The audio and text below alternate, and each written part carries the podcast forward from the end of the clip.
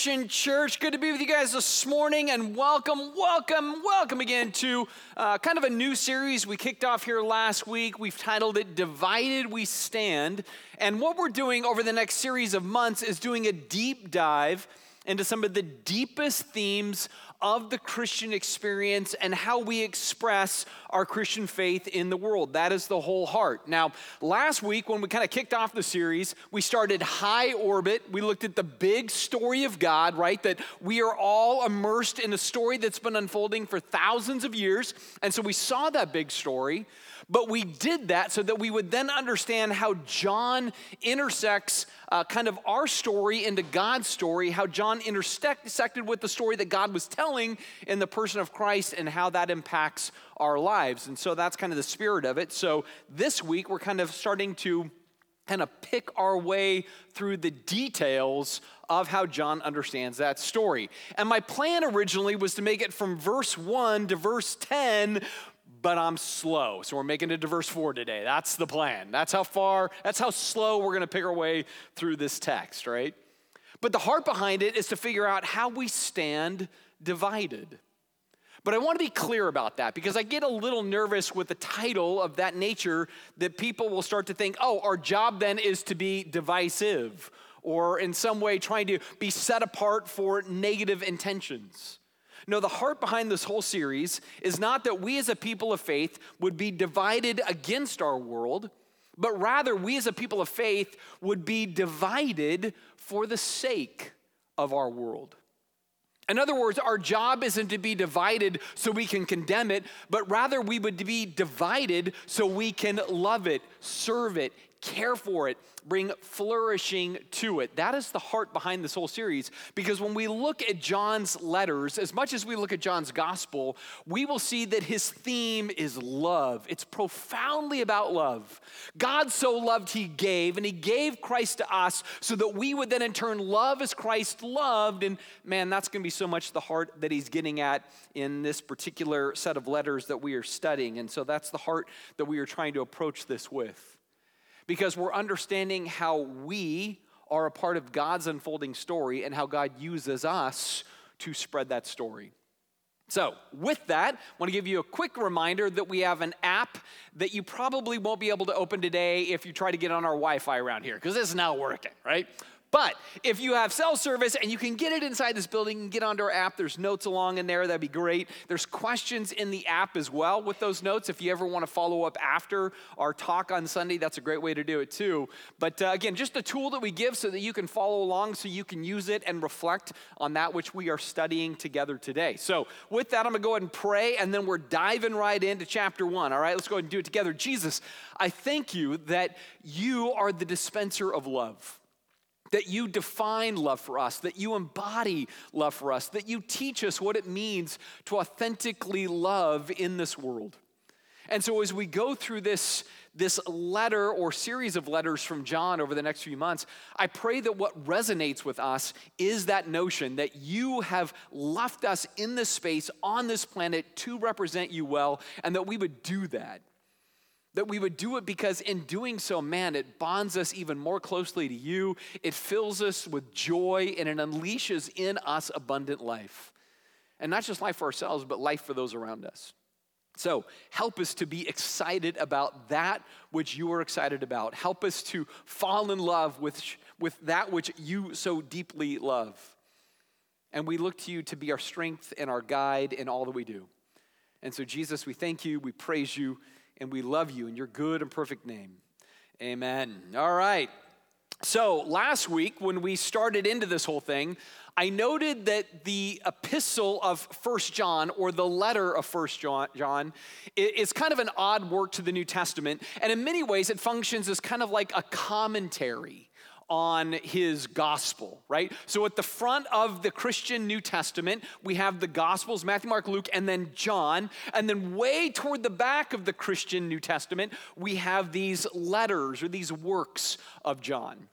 And First John is weird because it reads less like a letter and it reads more like a blog entry or a blog post for the masses. That's sort of the heart. So it doesn't have uh, an initial audience. He doesn't say from John to these people. He just sort of dives in and begins saying things rooted in what he's written about when it comes to the life of Jesus in his gospel. And part of the proof that it's more of a blog and less of a letter comes in the very first words that he pens. And so, if you're taking notes with us this morning, it's the first point in your notes, and that is that John's Jesus is the source of life revealed. See, I, I, I kind of write this as saying John's Jesus because I, I want to be clear that what we read here is deeply personal and passionate for John.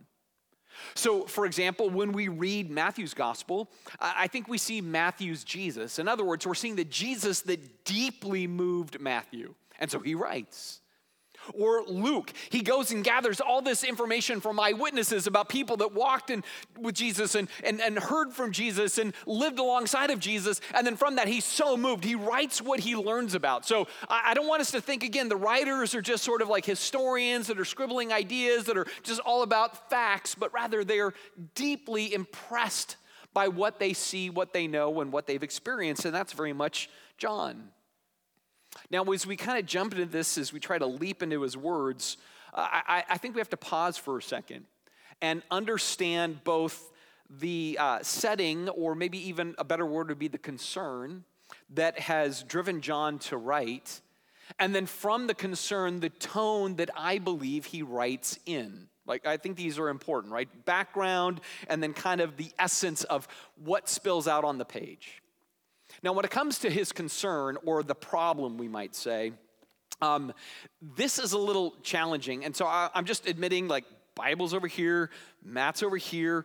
To reconstruct that, we have to speculate a little bit, right? Because we don't have all the details we want, we don't have all the knowledge that we want on the subject. But if we kind of weave through the text, if we try to understand the wording that he uses, uh, it seems that what he's dealing with is that there was this Christian community there was a group of people that started following Jesus in light of this community, but then at some point, some members of that community start to deconstruct who Jesus is. And they start to reconstruct a new vision of who Jesus is. So they're like, I know we learned about some stuff, but now we're learning about some new stuff, and we think the old stuff isn't right and the new stuff is right. And that seems to be a part of the problem that John is beginning to uh, deal with. Now, again, we're not certain exactly what the issues were, but if we give our best guess, it seems that this reconstructed new vision had a couple of different elements. One is they would look at Jesus and they would say, Man, we believe that Jesus was very divine, but we're not so sure how human Jesus really was. So this group starts thinking he's not both God and man, but he's more God, less man, and therefore they had more of this focus on his divinity than his humanity, and that seems to be one of the problems because John's like, no, he has to be both 100% for us to really get what this good news is all about. So that's problem A. Problem B is it seems this same group started saying, and in light of what Jesus did on the cross, how he forgave our sins, we're sinless people now. We have no sin were perfect in our standing in Christ. And so they're erring a lot on their position in Christ, but failing to realize that in practice they still struggle, they still battle, they still need strength and energy and forgiveness from Christ. They were just like, no, our position, we're perfect because our God is just God divine and never was human. Like all of that seems to be the mess. And so John then sees this problem because from this, people are getting kind of pulled into the middle. They're getting torn in different ways. There's division, there's brokenness. People are siding up and tearing down. And so John writes this to step into this mess where faith in Jesus and fellowship based on that faith is now all at risk. That seems to be the problem that says, I'm going to write my blog now. That's the heart. With this, though, I believe it gives us a sense of his tone as he opens his blog post here. And so you would assume, with a problem of that magnitude, that his tone would then be angry or fearful or frustrated or worried in some capacity. But I actually find when it opens that the tone is more like frantically excited, passionate, effervescent. It's like this rambling, driving thing that I would say is very much in the spirit of Buddy the Elf. All right? You're gonna have to stick with me for a second. I'll try to make sense of this, all right? So, it's not a letter as much as it is a blog. And he jumps right into writing his blog with these words as seen in the New Living Translation, which is the version we use on Sunday mornings here. And it starts beautifully. He says in verse 1 of chapter 1 We proclaim to you the one who existed from the beginning, whom we have heard and seen. We saw him with our own eyes and we touched him with our own hands. He is the word of life. This one who is life itself was revealed to us, and we have seen him, and now we testify and proclaim to you that he is the one who is eternal life. Now, when you see that on the screen and I read that to you, it's beautiful, it's poetic, poetic. It has harmony attached to it. And you can even see in there, there's a bit of a nod to John's Gospel, chapter 1. Back then, he said, In the beginning was the Word, and the Word was with God, and the Word was God, and He was the light and the life of men. And then that Word came into the world and became flesh, and He dwelled among us. It's like this really great tribute to the fact that Jesus was God, eternal and forever and ever and ever. But then He came into our world as a human being to touch our lives and change our condition. It's this great tribute. But when we read this, in John, it reads a little different in its original language than in our language. So, for example, when we read it in the New Living Translation, if this was Mrs. Abbott's sophomore English class, and she reads this, she's like, This is brilliant. It's so vivid and colorful. You have so many descriptors in there, John. I love this work so much. He puts an A plus at the top, circles it. Great job, John. But John didn't write it in English, he wrote it in Greek. That was his language of the day. And when we step in to translate from Greek to English, we, we run into this challenge. And the challenge is we go, man, John's grammar here is a little, little broken. And the syntax is a little strange. And it's just kind of rambling and bouncing. And there's not a lot of order or rhythm to what he's saying in the first like verse and a half and everything else. And the reason I think this happens is not because John is bad at grammar, but because he is Buddy the Elfed this whole thing. That's what I think it is. Now you're like, okay, how do I put this together? Now, let me help you. Um, if you have not seen the great Christmas classic Elf, I would like to say first off, congratulations on escaping North Korea, all right? Because if you haven't seen it, it's because clearly you've been in North Korea your whole life. You've been sheltered, no freedom, no ability to see the great Christmas classic. So the first thing you should do with your freedom, go watch Buddy the Elf. Go watch Elf before Christmas comes again, right? It's a great Christmas movie. But if you've not seen it for whatever reason, here's the basic idea. So uh, Santa goes to this house and this little baby crawls inside Santa's sack, and he ends up getting taken up to the North Pole. So it's this human little baby gets taken away to the North Pole, and there he's raised by Santa and the elves. And he has this simple mind and a simple heart and a simple spirit, but eventually he grows up to be Will Ferrell. That's what he grows up to be. All right?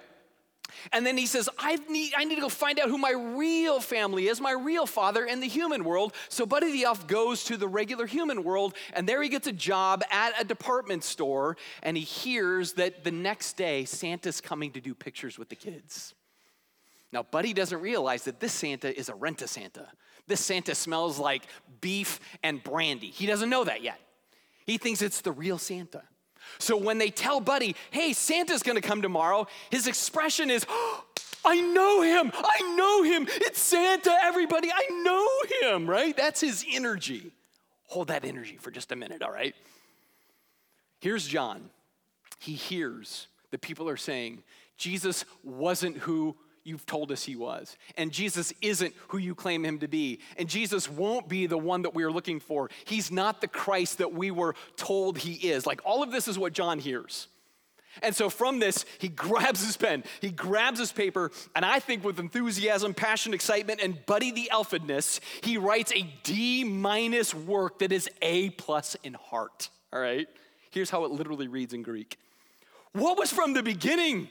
What have we heard? What have we seen with our eyes? What have we perceived? What have we touched? We proclaim about the word of life. The life appeared, and we testify we've seen. We testify we proclaim the eternal life. He's like, man, I can't even do really good syntax. I'm too excited.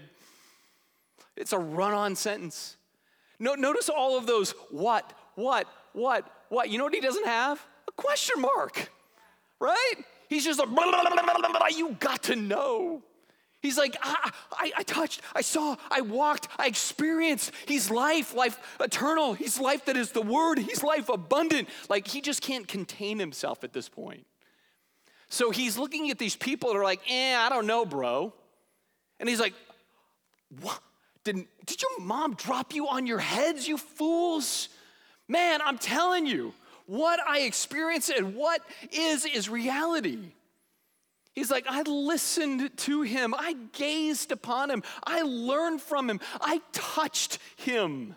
I can't make this stuff up. I can't shut up about it. Why? Because he is the word that is life itself. He is uh, the essence of life appeared. He's life everlasting. Like he's so excited.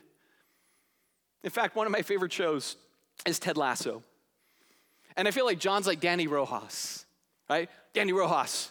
Football is life.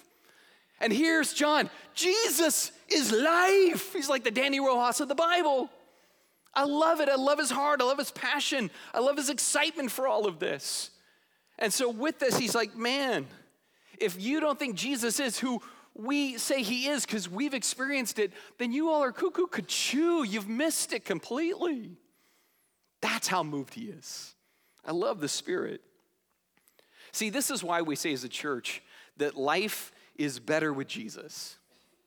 We're saying it because this is John saying it, right? He's like, Jesus defines life, Jesus infuses life. He is the essence of real living.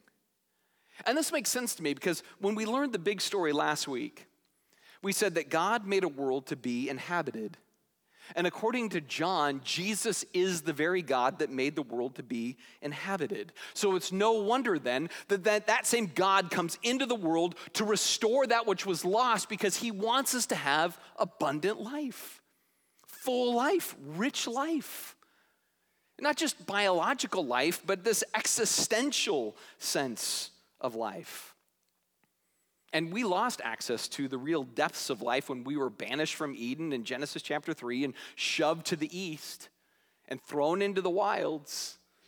But then Jesus says, I'm going to go into the wilds of that world. I'm going to enter into the east of Eden environment, and I'm going to bring that tree of life thing anew in the lives of those who know me because he is life, the word of life. Life appeared and life eternal.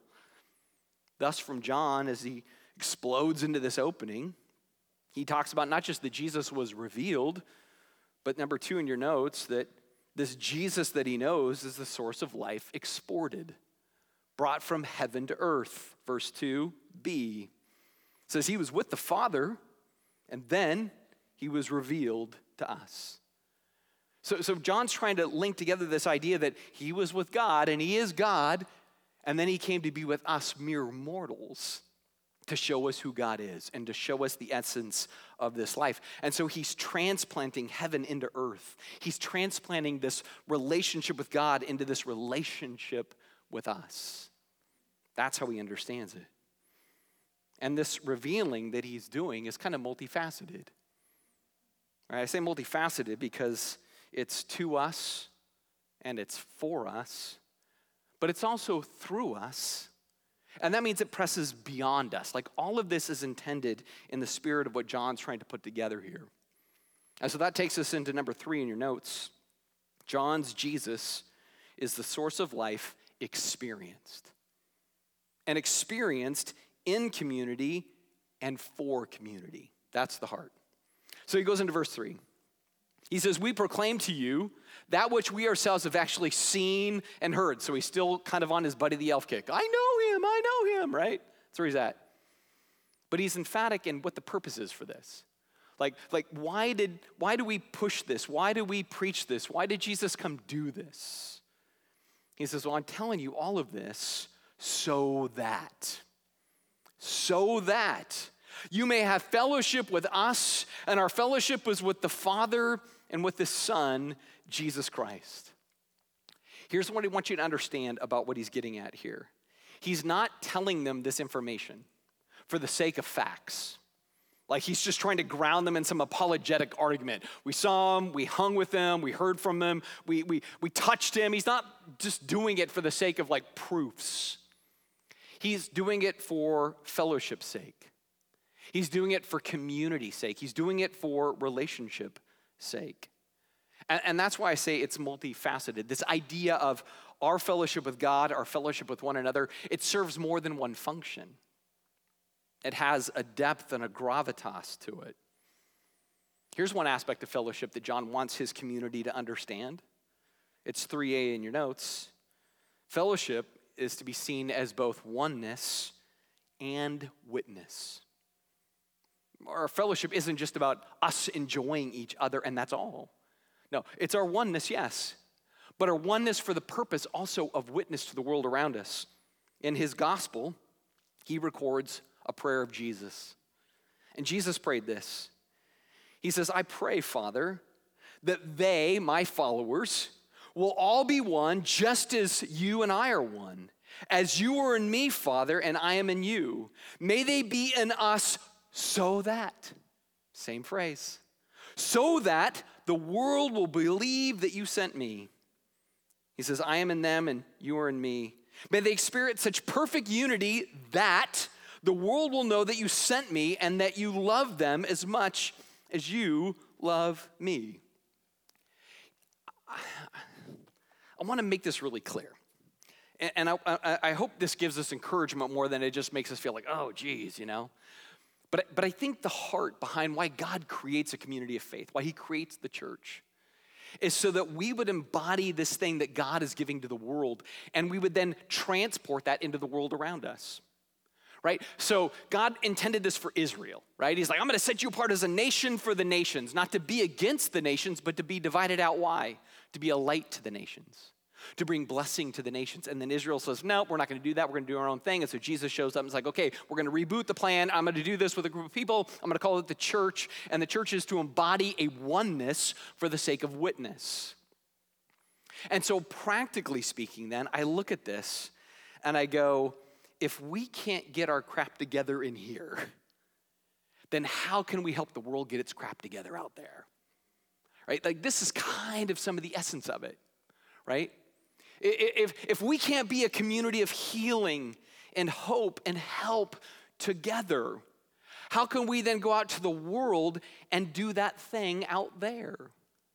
See, this is the, the, the, barb in the whole thing that I think is important to understand. And I don't mean it to make it like a downer, but, but we have to realize that then fellowship is a horizontal plane. So it's in part the church, but it's also the church's relationship to the world. And, and I think this is important because, again, it, it, goes back to this idea that this is why we want to work so hard and pray so hard and submit ourselves to Jesus so intently. Because what we want to do in these spaces of fellowship is we want to be a people of true peace, of true forgiveness, erring on the side of grace, right? Going the extra mile for one another, being patient with one another, loving toward one another, not holding grudges toward one another. Because if, if we can't do this as Jesus' people, how, how could we ever bring Jesus to the people? Because what they need to see is that there's really something different about this. It's not just another religious creed and a set of rules, but there's life transformation. And I believe that that's John's heart right? That like that we would be so in tune with Christ, so tethered to him that we are a different kind of community. And it's not about just our right to worship, but rather our right to be like Jesus so the world can see what Jesus is really like. That's why our fellowship is so important. Now, I want to be clear as a pastor here at Redemption Church. Um, you guys are awesome at this, actually. I sincerely mean that. Like when I say this, I, I, I, don't want you to be like, oh, so Matt doesn't think we're that kind of community. No, I really do think we're that kind of community. I think we're a place where there is true peacemaking. And we've seen since our inception and even before, there's always been great peace within our community of faith. Uh, it's a place that errs on the side of grace, it's a place that wants to really live out this idea that life is better with Jesus. But I'll also be honest, I think we are paddling upstream from a reputation in our culture. Like, we have to all the more kind of double down on this heart of believing that life is better with Jesus and leaning into Him because we're trying to disrupt stereotypes where people go, man, the church, that's not a safe place. The church is not a healing place. The church is not a loving place. It's a judgmental place. It's a hostile place. Like, there's just these bad vibes that people have, and we have to show them something different. Because if they can't see Jesus in us, they're not going to see Jesus. And I'll hear sometimes Christians say, you know what? Hey, man, don't look at me, look at Jesus. And my thing is, they can't look at Jesus without looking at us. It's not like this thing that's easy to do. Like they go, I can segregate out Jesus' people from Jesus, you know? No, the only way they're really going to see Jesus is through us. And so this is where John is trying to move us and encourage us and remind us that fellowship is the way that our mission is accomplished. And mission can't be accomplished apart from a healthy type of fellowship. And so, on the horizontal, man, we get it. It's imperative for us to be this difference making community. But here's the other thing about this I don't think we can do this in our own strength. I know I can't, right? I'm still too self interested and selfish and all these kinds of things. So, it takes a power from beyond myself to then live out this thing that we're encouraged to do. It has to come from God to us and through us to go beyond us. And so that's John's other encouragement is 3b in your notes. It's fellowship is empowerment. Fellowship must come from God and us as well as from us to the world around us. Again, looking at John's gospel, he encourages this. He gives us kind of the secret to seeing this happen. He says in John 15, this is Jesus speaking, he says, Yes, I am the vine, and you are the branches. Those who remain in me and I in them will produce much fruit. For apart from me, you can do nothing.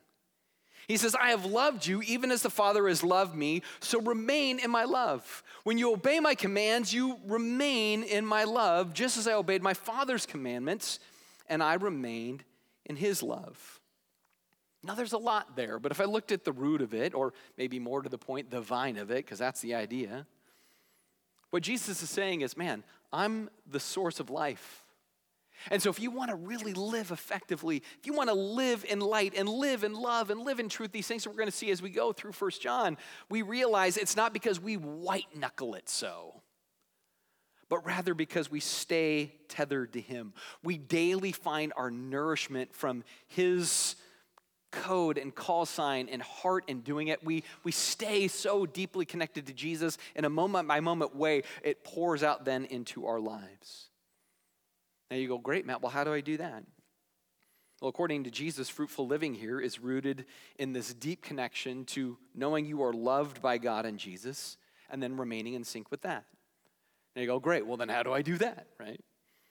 Well, here Jesus says we do the stuff that God wants us to do we do the stuff that God wants us to do. He called it remaining in God's love, right? And he says obeying God's commands is remaining in God's love somehow. But here's what I want to be clear. I want to catch your attention for just a second. Um, we do this, we remain in God's love or we obey his commands not for law's sake. We do it for love's sake. Because there's a difference. I want you to hear that. There's a difference between doing things for the sake of law and doing things for the sake of love. And I'll give you an example of this. Last Tuesday was Valentine's Day. And if you have a significant other or a partner and you blew that, you know it was Valentine's Day. But here's the thing imagine if God was there in heaven and St. Valentine was chilling with him. He's like, dude, you got a day. He goes, I know, crazy, right? It's wild how I got a day St. Valentine. God goes, I got a great idea. Every Valentine's Day, let's give every set of partners in the world the ability to read, read each other's minds for that day. And when they read each other's mind, they can find out what the motivation was for the gift giving that was done. Right? So, my wife and I, right? Got my wife flowers and a card and everything else. But imagine if she could read my mind on my motives. And my motives were I'm scared to death of my wife, so I got her flowers and a card. Or my motive was I just didn't want to fight, so I made sure to get her flowers and a card. Or my motive was, well, I wanted to be intimate later that night, so I got her flowers and a card. Or my motive was just, you know what, this is just what you do, and I fulfilled my end of the bargain. That's what I did. Imagine if that was my motive. See, all of that, she would read my motive and she would not think, wow, I feel loved. She wouldn't. Because the real motivator of love is not, I kept the laws of Valentine's Day, right? The real motivator of love is I celebrate you. I dig you. I'm blessed to have you. I can't wait to make much of you. Here's a gift that's an extension of something deeper in me because that's where I'm at. That's the real heart. That's being motivated by love, not motivated by law. When you obey the speed limit and pay your taxes, it's not because you love Jay Inslee, we know, right? It's just what you do because that's the law. But love is far and away different. And this is what Jesus says when we do the stuff that we do, it's not obedience for the sake of law keeping, it's obedience for the sake of love giving. In other words, what John is going to push is not a religious approach to life, it's a relational approach to life our relationship to God, our relationship to one another. So it's being empowered by our relationship with God so we can do relationship with one another better and relationship with our world better. Like all of that is what John is kind of swirling in his message. But here's what I want to also be clear He doesn't put this on our plate to make our lives harder. Because you could start to think that, oh, great, now I gotta love my community around me. Some of them are just difficult, Matt. It doesn't make my life better. Yes, it does. I honestly believe that life is better with Jesus means when we do it His way, life is better. And in this, when we do it His way, life is fuller because in this, He wants to dispense something in us as we are tethered to Him. Because if His words are life, He is the word of life, He is abundant life, He is eternal life, then He knows something about the best way to live life. And before John had met Jesus, his life was average. And after he meets Jesus, his life is extraordinary, right? Not because the circumstances have gotten better. In fact, you read John's story, his circumstances got worse. But something deep in him, man, he went, that's where life is at. When I do it like Jesus, I don't have to worry about circumstances working to my advantage. I just realize that, man, life is deeper doing things his way. I believe it's deeper because of something that Jesus says after he talks about vines and branches and remaining and loving and obeying. He says this He says, I have told you these things about all of that so that you will be filled with my joy. And yes, your joy will overflow, not just for yourself, but for those around you. That's kind of the idea. And so it doesn't surprise me then that John, writing a commentary on this gospel where Jesus says, Man, if you do it my way, I'm going to give you joy. He writes and he says, Man, I'm writing to this, to you, about these things, so that you may fully share in this joy that I've sensed and experienced. That you will remain in God's love, that you will obey God's commands in the spirit of love, that you will stay tethered to Jesus so that you can be a community of love that loves the community around you in love because that's our oneness and that is our witness. See, doing all this Jesus stuff, living like Jesus, it's very counterintuitive because it looks like you're giving up life. It looks like you're suddenly taking on all these new rules and it's not about you, it's about him and it's about others. And, and it looks like it could just really suck your life away. But what we see in this counterintuitive way is that no, this is the way that life is truly dispensed to us. And so, what we see is the things that we most desperately want as human beings things like joy and love, sense of life.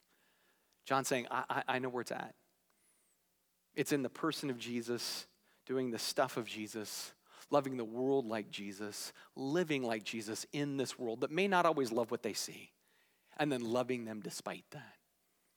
He says it's in that weird mix that, man, we know him and we're moved by him. Let's go and pray together.